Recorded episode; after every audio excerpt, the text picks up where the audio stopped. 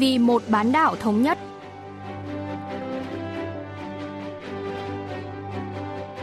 Diệu Anh xin kính chào quý vị và các bạn. Mời quý vị và các bạn theo dõi chuyên mục Vì một bán đảo thống nhất của Đài Phát thanh Quốc tế Hàn Quốc KBS World Radio.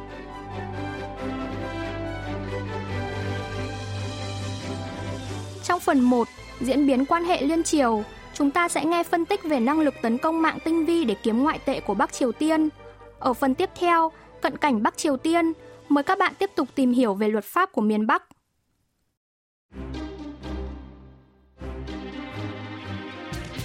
Hiệp hội Viễn thông Tài chính Liên ngân hàng toàn cầu SWIFT ngày 2 tháng 9 công bố các nhóm tin tặc Bắc Triều Tiên đã bắt đầu rửa tiền bằng cách sử dụng tiền ảo. Trong một báo cáo công bố cùng công ty bảo mật BAE Systems của Anh, SWIFT cho hay nhóm tin tặc Lazarus của Bắc Triều Tiên đã thực hiện ý định rửa tiền bằng cách đánh cắp tiền điện tử, rồi sau đó chuyển qua các sàn giao dịch khác. Mỹ đã liên tục đưa ra cảnh báo về âm mưu rửa tiền của các tin tặc Bắc Triều Tiên liên quan đến tiền kỹ thuật số. Bộ Tư pháp Mỹ hôm 27 tháng 8 đã đệ đơn khiếu nại yêu cầu tịch thu 280 tài khoản bị nghi ngờ có liên quan đến các tin tặc Bắc Triều Tiên đã đánh cắp tiền ảo. Trên thực tế, cộng đồng quốc tế từ lâu đã lưu tâm về các mối đe dọa tấn công mạng của Bắc Triều Tiên. Nhà bình luận chính trị Yi Chung-hun phân tích sâu hơn. 미국 정부 쪽에서는 지금 이제 합동 정보까지 이제 발령을 했어요. Ngày 26 tháng 8, Cơ quan An ninh mạng và An ninh cơ sở hạ tầng thuộc Bộ An ninh Nội địa, Bộ Tài chính, Cục Điều tra Liên bang FBI và Bộ Tư lệnh Không gian mạng của Mỹ đã đồng loạt đưa ra cảnh báo chung về hành vi tấn công mạng của Bắc Triều Tiên. Các cơ quan này cho hay, nhóm tin tặc Beagle Point do Bắc Triều Tiên hậu thuẫn đã đánh cắp tiền từ các tài khoản ngân hàng và máy ATM trên khắp thế giới. Ngay sau đó, Bộ Tư pháp đã khởi kiện, đòi thu giữ các tài khoản tiền điện tử có liên quan đến tin tặc miền Bắc. Liên quan đến động thái gia tăng các hoạt động không gian mạng của tin tặc miền Bắc trong thời gian gần đây, Mỹ nghi ngờ Bắc Triều Tiên đang chuẩn bị nguồn tài chính để phục vụ một số hành động khiêu khích, chẳng hạn như phóng tên lửa tầm xa trước cuộc bầu cử tổng thống Mỹ. 이렇게 지금 보는 분위기가 지금 읽히고 있는 그런 그 상황입니다. Hàn Quốc là một trong những mục tiêu lớn nhất của tin tặc Bắc Triều Tiên. Các cuộc tấn công mạng của Thalium, một nhóm tin tặc khác được cho là hoạt động từ Bắc Triều Tiên đã gia tăng đáng kể trong thời gian gần đây. Năm ngoái, Microsoft đã đệ đơn kiện nhóm Thalium lên tòa án liên bang ở bang Virginia với cáo buộc tấn công các cơ quan quan chức Mỹ. Có giả thiết cho rằng nhóm này giống như Kim Suki trước đây của miền Bắc. Ngày 5 tháng 9, công ty an ninh mạng EST Security của Hàn Quốc cho biết Thalum đã tiến hành các cuộc tấn công nhằm vào người Hàn Quốc làm việc trong các công ty quốc phòng, các nhà nghiên cứu về vấn đề Bắc Triều Tiên, nhóm người đào tẩu và các nhà báo chuyên về miền Bắc. Được biết, nhóm này đã phát tán các email mang mã độc, được ngụy trang dưới dạng tài liệu nghiên cứu của một người từng làm việc tại khu công nghiệp Liên Triều Kaesong trước đây. Ông Yi Chung-hun cho biết. 이 해킹 그룹이 해킹 방식이 상당히 좀 고도화돼 있어요. Nhóm tin tặc Thallium nổi tiếng với các phương thức tấn công mạng rất tinh vi. Chúng gửi những email trong hoàn toàn bình thường, nhưng người nhận chỉ cần nhấp chuột vào thì sẽ bị tự động kết nối với một mã độc. Ví dụ, Thallium đã gửi email với tiêu đề Dịch vụ thư viện đám mây của Samsung cho những người Hàn Quốc đang làm việc liên quan đến Bắc Triều Tiên. Nhóm này còn giả danh là nhà điều hành dịch vụ cổng thông tin điện tử Naver lớn nhất Hàn Quốc, thực hiện các cuộc tấn công bằng email nhắm vào các nhà báo. Tin tặc miền Bắc thường lừa đảo qua email hoặc tin nhắn văn bản, vốn đã khá phổ biến ở cả Hàn Quốc và nước ngoài. Các công ty tài chính Hàn Quốc cũng là một trong những mục tiêu chính của các nhóm tin tặc, bởi họ có thể ăn cắp các tiền quỹ của Hàn Quốc. 그래서 뭐 자금 유출 같은 거 이런 것도 충분히 지금 개연성이 좀 높아지고 있는 그런 그 상황이다 이렇게 보시면 될 것 같습니다. năng lực tấn công mạng của Bắc Triều Tiên liên tục được nâng cấp. Trước đây, chúng thường làm tê liệt, gián đoạn hoặc phá hủy cơ sở hạ tầng mạng như đã thấy trong một số các loạt vụ tấn công từ chối dịch vụ DDoS. Trong bối cảnh Bắc Triều Tiên đang quay cuồng với cuộc khủng hoảng tài chính do các lệnh trừng phạt quốc tế, nước này đã chuyển sang dùng tin tặc để kiếm tiền trong thời gian gần đây. Để đạt được mục tiêu, các nhóm tin tặc đã khai thác, đánh cắp và sản xuất các loại tiền điện tử như Bitcoin, Litecoin và Monero – Các hãng an ninh toàn cầu đã cảnh báo các quốc gia cần có biện pháp phòng ngừa bổ sung vì Bắc Triều Tiên sử dụng các kỹ thuật tin tặc tinh vi hơn và được tổ chức bài bản hơn. Ông Lee Chung-hun chia sẻ. 지금 이제 북한 해커들이 많이 공격하는 게 암호화폐 이제 거래소 các tin tặc Bắc Triều Tiên được cho là đã đánh cắp tiền ảo trị giá hàng trăm triệu đô la Mỹ bằng cách tấn công các sàn giao dịch tiền điện tử. Tuy nhiên, rất khó để theo dõi quá trình. Để xóa dấu vết, các tin tặc được cho là đã chuyển tiền điện tử hơn 5.000 lần bằng cách sử dụng các kỹ thuật phức tạp và tiên tiến. Quy mô các đợt tấn công mạng lớn đến mức Bắc Triều Tiên bị nghi ngờ hỗ trợ các hoạt động không gian mạng bất hợp pháp ở cấp nhà nước để rót vốn vào phát triển vũ khí. Giới chuyên gia trong ngành nhận định rằng năng lực tấn công của Bắc Triều Tiên tương đương với Nga và Trung Quốc. Miền Bắc được cho là đào tạo tin tặc một cách có hệ thống tại các trường đại học và tổ chức lớn vì việc này giúp tiết kiệm chi phí.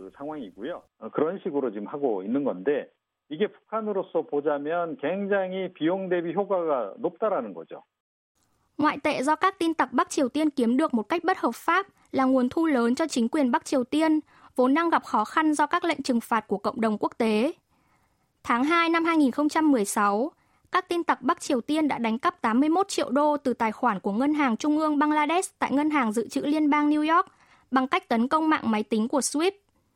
Năm 2019, chúng lại đánh cắp 10 triệu đô từ một ngân hàng của Chile.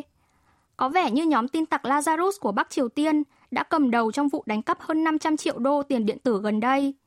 Ông Lee Chung-hun phân tích. 이 부분은 유엔 그 안전보장이사회 대북제재위원회 전문가 패널 보고서가 Theo một báo cáo do nhóm chuyên gia của Ủy ban cấm vận Bắc Triều Tiên thuộc Hội đồng Bảo an Liên Hợp Quốc công bố vào tháng 8 năm ngoái, ước tính Bắc Triều Tiên đã thu được khoảng 2 tỷ đô la Mỹ bằng cách đánh cắp tiền của các ngân hàng và sàn giao dịch tiền điện tử. Con số này gần tương đương với thu nhập ngoại tệ mà Bắc Triều Tiên kiếm được trước khi các lệnh trừng phạt được áp dụng. Đối với miền Bắc, các hoạt động tấn công mạng không tốn nhiều chi phí vì nước này có thể huy động các tin tặc có kinh nghiệm với chi phí thấp.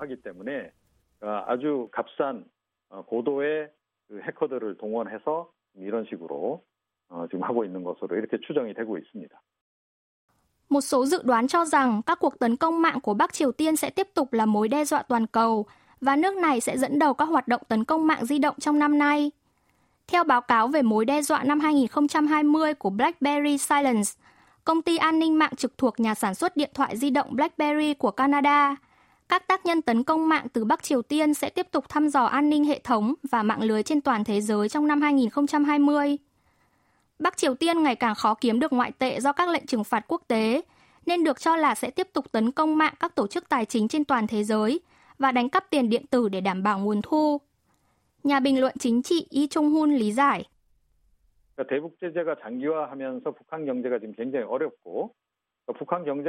Trong bối cảnh các lệnh trừng phạt quốc tế đối với Bắc Triều Tiên kéo dài, nền kinh tế vốn đã nghèo nàn lại đang ngày càng xấu đi.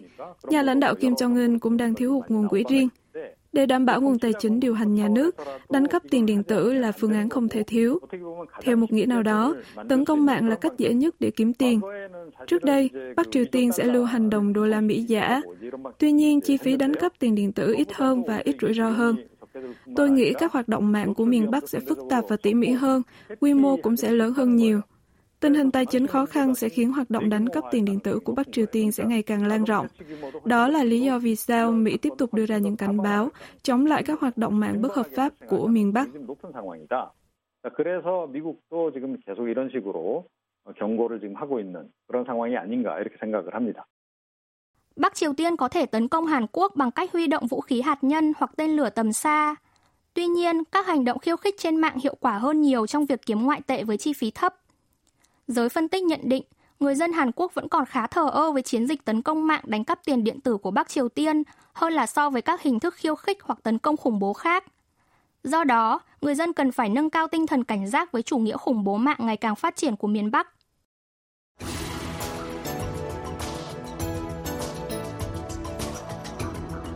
Trong chuyên mục tuần trước, chúng tôi đã giới thiệu tổng quan về hệ thống luật pháp Bắc Triều Tiên và sự khác biệt của hệ thống luật pháp hai miền Nam Bắc bán đảo Hàn Quốc. Hôm nay, chúng ta sẽ tìm hiểu về một số luật đặc biệt chỉ có ở Bắc Triều Tiên. Trong đó, nổi bật là luật quản lý thủ đô Bình Nhưỡng, bởi miền Bắc cho rằng thủ đô vượt trội hơn bất cứ thành phố nào khác nên cần được quan tâm đặc biệt. Luật sư Oh Hyun Chung phân tích sâu hơn. 예, 김일성 주석이 이런 말을 했다고 합니다. 평양시는 혁명의 수도인 것만큼 당을 Cố Chủ tịch Kim Nhật Thành, người khai sinh ra Bắc Triều Tiên từng nói, không ai có quyền được sống ở thủ đô cách mạng Bình Nhưỡng ngoài những người ủng hộ đảng. Chỉ những người được trang bị hệ tư tưởng duy nhất của đảng, tuân thủ các chính sách của đảng và làm việc chăm chỉ thì mới được phép sống ở đó. Nói cách khác, chỉ những người thuộc tầng lớp thượng lưu mới có thể cư trú tại thủ đô Bình Nhưỡng. Luật quản lý thủ đô Bình Nhưỡng được lập ra để quản lý và thúc đẩy Bình Nhưỡng trở thành một thành phố đặc biệt. Theo đó, các cơ quan nhà nước cũng như các tổ chức, doanh nghiệp phải ưu tiên cung cấp lương thực, nhiên liệu cho Bình Nhưỡng. Đồng thời, công dân Bình Nhưỡng phải làm gương và giữ gìn danh dự, nhân phẩm. Luật điều chỉnh các vấn đề nhỏ nhất như môi trường thành phố, đến cả quần áo và diện mạo của công dân Bình Nhưỡng. 즉 이제 평양 시민들의 옷차림이나 외모 문제 또 도시 환경 문제까지 법에서 일일이 규정하고 있는 이런 부분들이 많다고 볼 수 있습니다. Ở Hàn Quốc, mọi công dân đều có nghĩa vụ làm việc. Theo hiến pháp, các điều khoản và điều kiện của nghĩa vụ sẽ do luật định, phù hợp với các nguyên tắc dân chủ. Tuy nhiên, người dân Hàn Quốc không nhất thiết phải thực hiện hết nghĩa vụ làm việc. Trái lại, ở một nước theo chế độ xã hội chủ nghĩa như miền Bắc, các hợp đồng lao động đặc biệt nhấn mạnh đến nghĩa vụ lao động, mang tính ràng buộc pháp lý mạnh mẽ. Ông Oh Hyun Chung cho biết, 예, 우리나라 같은 자본주의 시장 경제 노동법은 주로 근로자와 사용자의 권리 의무 관계를 주장하고 Luật lao động trong nền kinh tế thị trường tư bản Hàn Quốc chủ yếu đề cập đến các quyền và nghĩa vụ của người lao động và người sử dụng lao động. Đặc biệt, để bảo vệ người lao động tốt hơn, luật quy định mức lương tối thiểu do làm việc và cách giúp người lao động đòi lương trả muộn. Ngược lại, luật lao động ở Bắc Triều Tiên tập trung vào nghĩa vụ làm việc của người lao động. Theo quy định của pháp luật, những người có khả năng lao động có nghĩa vụ chấp hành nghiêm chỉnh thời gian làm việc và cống hiến cho đảng và nhà nước. Đáng chú ý, số giờ làm việc của phụ nữ sinh ba con trở lên không được quá 6 tiếng một ngày. Người lao động phải được trả công như nhau cho cùng một công việc, không phân biệt tuổi tác hay giới tính. Tương tự Hàn Quốc, người lao động ở miền Bắc được nghỉ làm trong các ngày lễ truyền thống. Ngoài ra, họ được phép nghỉ một ngày trong tuần. 그리고 우리나라와 마찬가지로 주중이나 이제 명절 일요일에 이제 주에 1일의 휴식 시간을 부여해야 된다는 규정이 있습니다. Một luật độc đáo khác của Bắc Triều Tiên là luật kiểm soát an ninh nhân dân, được sửa đổi vào năm 2011. Với chức năng là một công cụ kiểm soát người dân, luật kiểm soát an ninh nhân dân xác định rõ mục tiêu là góp phần ngăn chặn, điều tra và xử lý chính xác các hành vi vi phạm luật pháp gây rối trật tự nào thông qua các cơ chế và quy định nghiêm khắc. có một điều khoản đáng chú ý là hành vi gây lãng phí điện sẽ bị xử lý theo luật. Ông Oh Hyun Chung lý giải.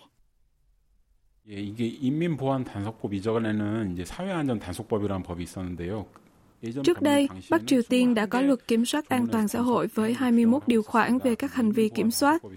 Tuy nhiên, trong luật kiểm soát an ninh, số lượng về các hành vi kiểm soát đã tăng lên đáng kể, được quy định trong 33 điều khoản. Các hành vi bị kiểm soát điển hình như hành vi ăn cắp cơ sở vật chất của các cơ quan xí nghiệp, hành vi không quản lý thiết bị canh tác mùa màng đúng cách và hành vi gây lãng phí điện năng. Trước thực trạng thiếu hụt năng lượng nghiêm trọng, việc sử dụng thiết bị gia dụng không cần thiết được coi là hành vi phản quốc, ăn cắp điện của nhà nước, nên việc sử dụng năng lượng bị kiểm soát chặt chẽ ở miền Bắc. Người vi phạm có thể phải lao động khổ sai, bị bỏ tù hoặc tịch thu tài sản. Một số bị đưa đến trại giam và phải làm việc đến 6 tháng.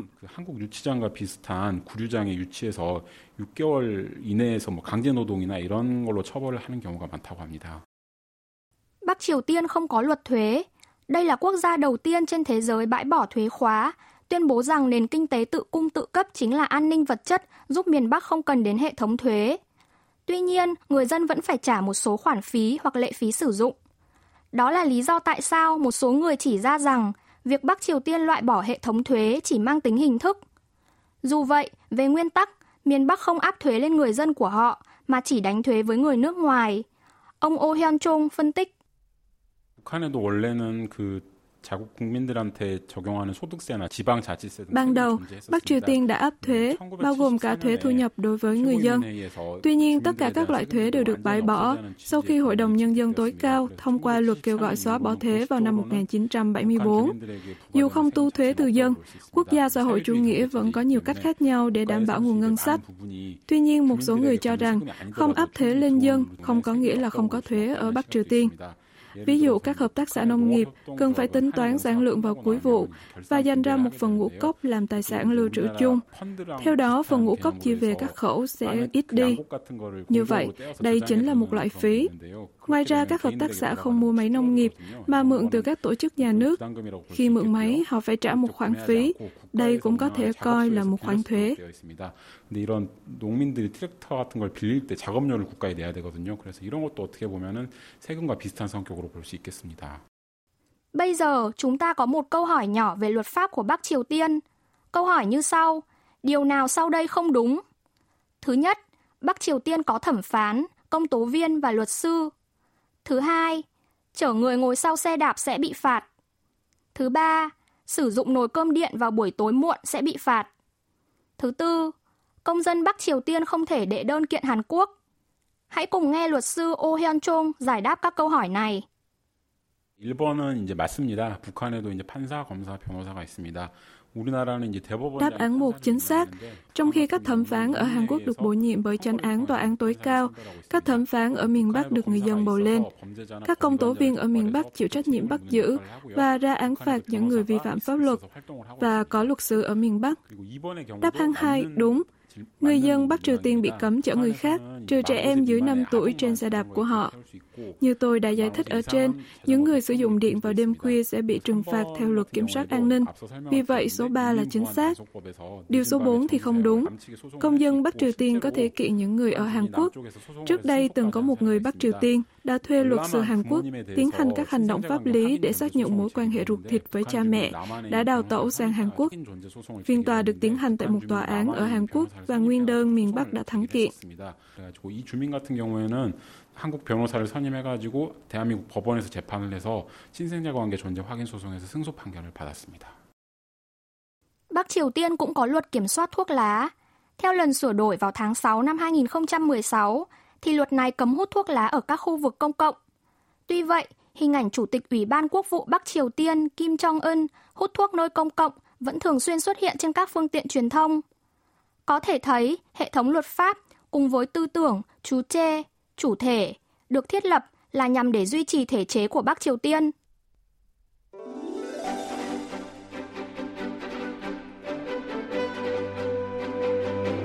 Quý vị và các bạn vừa lắng nghe chuyên mục Vì một bán đảo thống nhất của Đài Phát thanh Quốc tế Hàn Quốc KBS One Radio. Cảm ơn quý vị và các bạn đã quan tâm theo dõi. Xin kính chào tạm biệt và hẹn gặp lại trong chuyên mục tuần sau.